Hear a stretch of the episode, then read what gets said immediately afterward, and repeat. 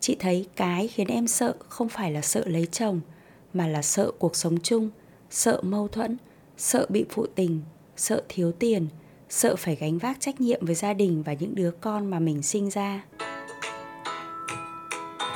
Mến chào tất cả các bạn. Bạn đang nghe chương trình Gỡ rối trái tim vào 10 giờ tối thứ bảy. Đây là không gian tâm tình và cũng là nơi mình chia sẻ, gỡ rối dưới góc độ khoa học tâm lý mình luôn thấu hiểu rằng mỗi câu hỏi của bạn đều là những nỗi niềm từ tận đáy lòng và những câu trả lời của mình sẽ giúp bạn gỡ rối, chữa lành, chuyển hóa và tỏa sáng dạng người. Nào, chúng ta cùng bắt đầu cuộc trò chuyện nhé.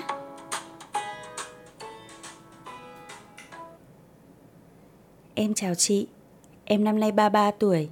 Cái tuổi mà gia đình, bạn bè đều nhắc nhở rằng đã đến tuổi để lấy chồng Em không hiểu ai ra cái quy định về cái tuổi lấy chồng, tuổi sinh con, tuổi kết hôn mà buồn cười đến vậy. Em thì em thấy em vẫn đang tuổi ăn, tuổi chơi. Em cũng đã từng yêu một vài anh, nhưng những mối tình ấy có khi là do em, có khi là do người ta, mà rồi chia tay không được bền lâu. Em không quá buồn sau mỗi lần chia tay. Vì thú thực có những cuộc tình em là người chủ động nói lời chia tay trước. Vì em thấy anh ấy quá kiểm soát, em thích yêu nhưng mà phải tự do ai làm việc người ấy, đừng kiểm soát nhau quá. Thậm chí em chỉ thích yêu vậy thôi, chứ không muốn kết hôn. Em sợ lấy chồng chị ạ. Em sợ khổ, sợ bị cắm sừng, sợ sinh con, sợ đánh chửi nhau, sợ ly hôn. Nói chung là sợ quá nhiều thứ phức tạp của hôn nhân. Em đang sống cuộc sống tự do, được làm điều mình thích, được đi nơi mình muốn. Đi làm về, thích thì nấu ăn, không thích thì đi ăn ngoài ăn xong mệt có thể nghỉ ngơi, rồi mai rửa bát cũng được. Không phải lúc nào cũng cố gồng lên để làm tròn trách nhiệm của mình, dù mệt ơi là mệt. Công việc của em cũng tạm ổn, lương khoảng hơn 20 triệu, làm giờ hành chính. Ngoài ra em còn bán thêm hàng online, đầu tư cổ phiếu, mỗi tháng cũng được thêm 10 đến 15 triệu. Từ lúc đi làm đến giờ em cũng tiết kiệm được một khoản. Số tiền này em sẽ để dành để mua nhà trả góp. Việc mua sắm và đi du lịch thì có bao nhiêu tiêu bấy nhiêu. Để dành được nhiều thì sẽ đi du lịch nước ngoài, mà để dành được ít thì chỉ mua sắm quần áo, túi sách. Thời gian rảnh em xem phim, đọc sách, tham gia một vài khóa học phát triển bản thân. Thi thoảng em sẽ mua quà tặng cho bố mẹ ở quê hoặc đưa bố mẹ đi ăn nhà hàng, đi du lịch. Cuộc sống như thế em cảm thấy rất ổn và em cảm thấy không cần một ai xuất hiện trong cuộc đời của mình nữa. Hoặc nếu có thì chỉ là yêu đương hẹn hò tuần một hai lần cho đỡ buồn. Còn không cưới xin, không kết hôn, không sinh con đẻ cái, không gia đình nội ngoại. Em suy nghĩ như vậy có sai lầm không hả chị? Em thân mến, chị đã dành nhiều thời gian để đọc đi đọc lại thư của em. Mới đầu chị hình dung rằng trước mặt chị là một cô gái tự do, tự tại, sống vui, sống hạnh phúc với cuộc đời. Nhưng càng ngẫm từng con chữ, càng nhìn thấy nhiều nỗi sợ, nhiều sự hoài nghi nhiều sự bất ổn ở trong em. Em biết không, hiện nay ở Trung Quốc đang có trào lưu hôn nhân hai ngả. Trong đó vợ và chồng sau khi cưới sẽ không sống chung một nhà, mà vợ vẫn sống với cha mẹ đẻ và chồng cũng vậy. Các cặp vợ chồng này sẽ sinh hai đứa con. Con đầu thường lấy họ cha và chủ yếu do cha nuôi dạy.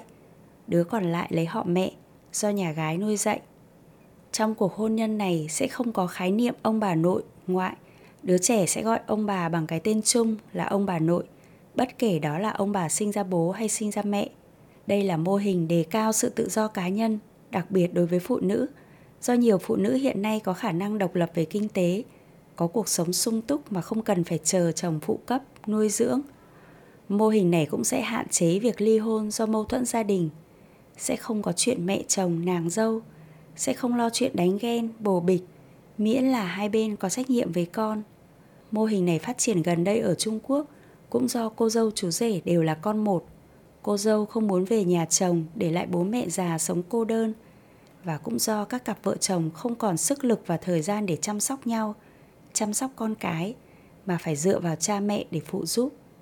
Tuy nhiên, theo các chuyên gia nghiên cứu, điều này có thể tạo nên nhiều hệ lụy về sau. Ví dụ như việc vợ chồng sống xa cách lâu ngày sẽ khiến tình cảm sứt mẻ, tính toàn vẹn của gia đình bị ảnh hưởng và sự thân mật của cặp đôi có thể bị hủy hoại. Đặc biệt, việc nuôi con ở hai gia đình có hoàn cảnh khác nhau sẽ tạo khoảng cách cho các anh chị em ruột thịt này. Nếu không bồi dưỡng sống chung, những đứa trẻ sẽ không có cảm giác ruột thịt. Trong suốt chiều dài phát triển của lịch sử, con người đã trải qua nhiều hình thái hôn nhân và gia đình khác nhau. Chị cũng không biết chắc chắn trong tương lai hình thái gia đình sẽ phát triển và biến đổi như thế nào để phù hợp với sự thay đổi vai trò của nam nữ trong hôn nhân hiện nay. Tuy nhiên, đứng dưới góc độ tâm lý, chị thấy cái khiến em sợ không phải là sợ lấy chồng mà là sợ cuộc sống chung, sợ mâu thuẫn, sợ bị phụ tình, sợ thiếu tiền, sợ phải gánh vác trách nhiệm với gia đình và những đứa con mà mình sinh ra. Em ạ, à, hôn nhân là một sự kiện chính trong đời sống của bất kỳ người nào. Đó chính là lúc một người thực sự gánh vác những trách nhiệm khác nhau và dần dần hoàn thành những sứ mệnh khác nhau.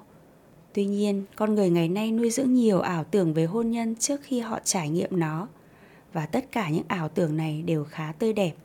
Phụ nữ thường tưởng tượng nửa kia của họ là những bạch mã hoàng tử, nam tính, trưởng thành, chở che, bao bọc. Còn đàn ông tưởng tượng họ sẽ kết hôn với nàng Bạch Tuyết, dịu dàng, trong trắng, ngây thơ, đáng yêu. Chị hiểu rằng những ảo tưởng này là do mỗi người đều có những yêu cầu, tiêu chuẩn nhất định đối với hôn nhân – nhưng nó cũng làm cho các cặp đôi sớm vỡ mộng. Mặc dù trong thời đại ngày nay chúng ta thường xuyên bị bom tấn bởi những thông điệp sai lệch về hôn nhân, chẳng hạn như coi hôn nhân là sự bất hạnh, hôn nhân chỉ toàn là gánh nặng, hôn nhân là nấm mồ của tình yêu. Nhưng thực chất thì ở một số tín ngưỡng khác nhau, họ tin rằng hai người đến với nhau không phải là ngẫu nhiên mà là sự sắp đặt của đấng tạo hóa để hoàn thành một nhiệm vụ nào đó. Đó là lý do vì sao ta gặp gỡ rất nhiều người trong đời, nhưng không ai chắc chắn rằng ai sẽ trở thành bạn đời của mình trong hôn nhân. Người ta yêu chưa chắc đã là bạn đời của ta, trong khi một người nào đó mà ta không bao giờ ngờ tới có thể sẽ lặng lẽ bước vào cuộc đời và trở thành bạn đời của ta.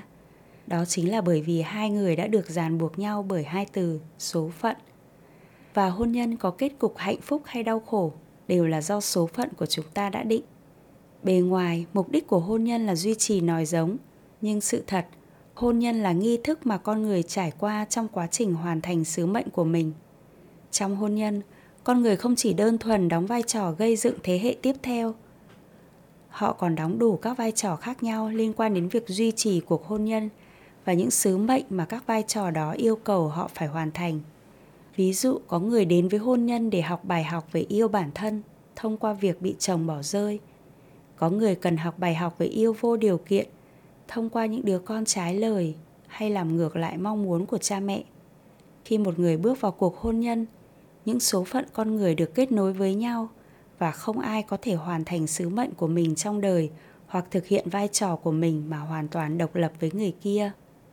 Và theo ý nghĩa đó việc em muốn hay không muốn kết hôn hoàn toàn không phụ thuộc vào ý chí chủ quan của bản thân em.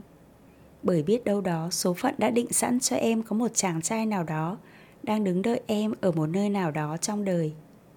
Dưới góc độ tâm lý, gia đình chính là tổ ấm, là chỗ dựa tinh thần để mỗi khi ta gặp khó khăn trong cuộc sống thì có thể trở về để được chia sẻ, được bảo vệ, được chở che. Hôn nhân chính là hình thức giúp chúng ta tiếp nối gia đình tiếp nối chia sẻ và yêu thương. Trải qua hôn nhân, chúng ta sẽ học được những bài học về trách nhiệm, bài học về sống chung, về giao tiếp, về hài hòa trong các mối quan hệ, cả về việc nâng đỡ những thiên thần bé nhỏ để các bé được trải nghiệm cuộc sống. Người ấn độ có câu nói rằng, bất cứ người nào bạn gặp cũng đúng là người mà bạn cần gặp. Bất cứ điều gì xảy ra thì đó chính là điều nên xảy ra. Vì vậy, thay vì sợ hãi né tránh hôn nhân. Hãy đón nhận hôn nhân bằng một sự chuẩn bị thật chu đáo. Em ạ. Vậy làm gì để chuẩn bị chu đáo cho hôn nhân của mình? Việc đầu tiên cần làm là có một mindset đúng đắn về tiền bạc. Đã qua rồi cái thời, một túp lều tranh hai trái tim vàng. Thực tình mà nói, khi kinh tế ổn định, cũng khiến các em bớt mâu thuẫn về tiền bạc hơn. Hoặc nếu chưa dư giả về tiền bạc mindset đúng cũng sẽ giúp các em bớt cảm giác thiếu thốn, bớt đay nghiến, bớt trách móc nhau. Em cũng cần hiểu được khuôn mẫu nào khiến em dễ bị thu hút và vì sao em lại lựa chọn người ấy, chứ không phải ai khác. Em có thể nghe lại điều này ở tập postcard, làm sao tìm được tình yêu đích thực của đời mình. Hiểu về điều này sẽ giúp em hiểu được không vô cớ mà các em lại va vào cuộc đời của nhau. Em không có khả năng phải lòng bất cứ ai em được dẫn dắt mạnh mẽ bởi gu của mình. Hiểu rồi thì để nâng cấp gu của mình, để lựa chọn được người bạn đời phù hợp với mình, em nhé. Sau đó, em cần nhận ra những tổn thương ở thể em bé và thể trưởng thành của bản thân mình và chữa lành những tổn thương này. Nhiều người không nhận biết được những tổn thương này nên mang vào hôn nhân vô số mâu thuẫn và cãi vã.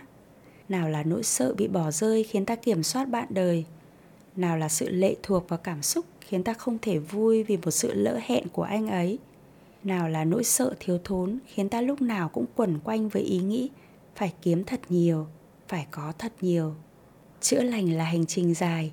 Bởi vậy, nếu em chưa kịp chữa lành cho chính mình trước khi bước vào hôn nhân, em cần nhận ra những tổn thương của mình, trao đổi với bạn đời để cả hai cùng giúp nhau trưởng thành trong khi xây dựng gia đình tiếp nữa. Em cũng cần học cách chia sẻ những cảm xúc và nhu cầu của bản thân trong quá trình giao tiếp cùng nhau.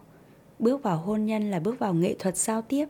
Các em cần thường xuyên giao tiếp cùng nhau, chia sẻ với nhau về cảm xúc và nhu cầu, cũng như tôn trọng những nhu cầu của bạn đời là việc vô cùng quan trọng.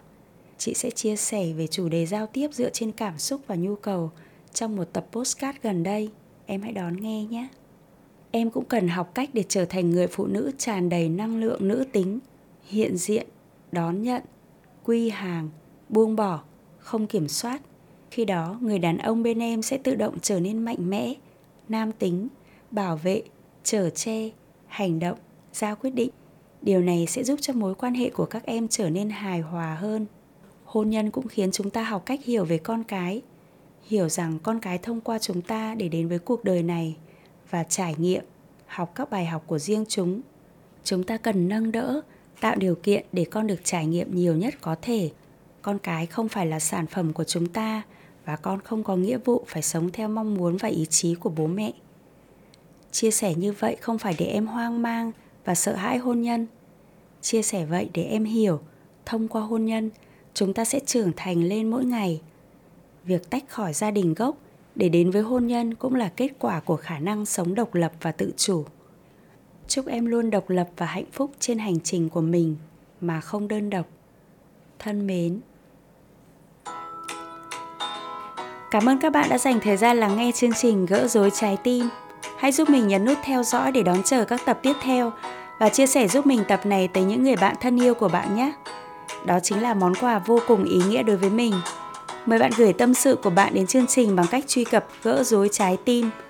Hẹn gặp lại các bạn vào 10 giờ tối thứ bảy. Mến chúc bạn mọi điều tốt lành.